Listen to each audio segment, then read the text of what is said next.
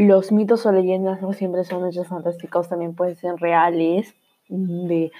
por ejemplo, las sirenas, los duendes y otros mitos más para asustar a los niños.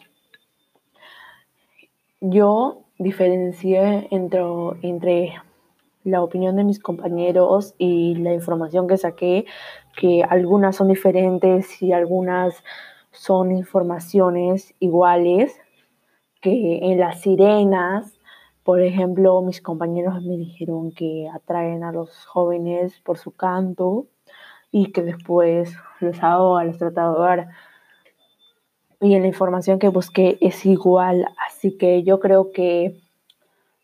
para todos es la misma información. Y en los duendes, para mí, eh, mis compañeros me dijeron que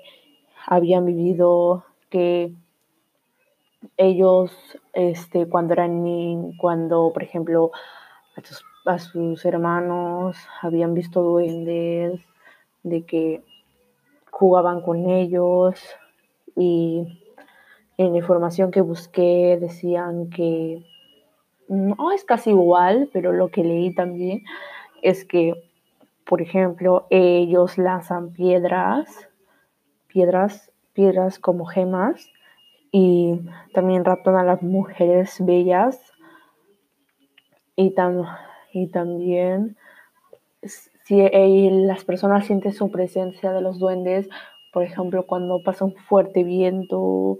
y así las personas tienen mucho cuidado al, porque los más este los niños y las mujeres bellas porque supuestamente los duendes los raptan y porque a los niños porque sus padres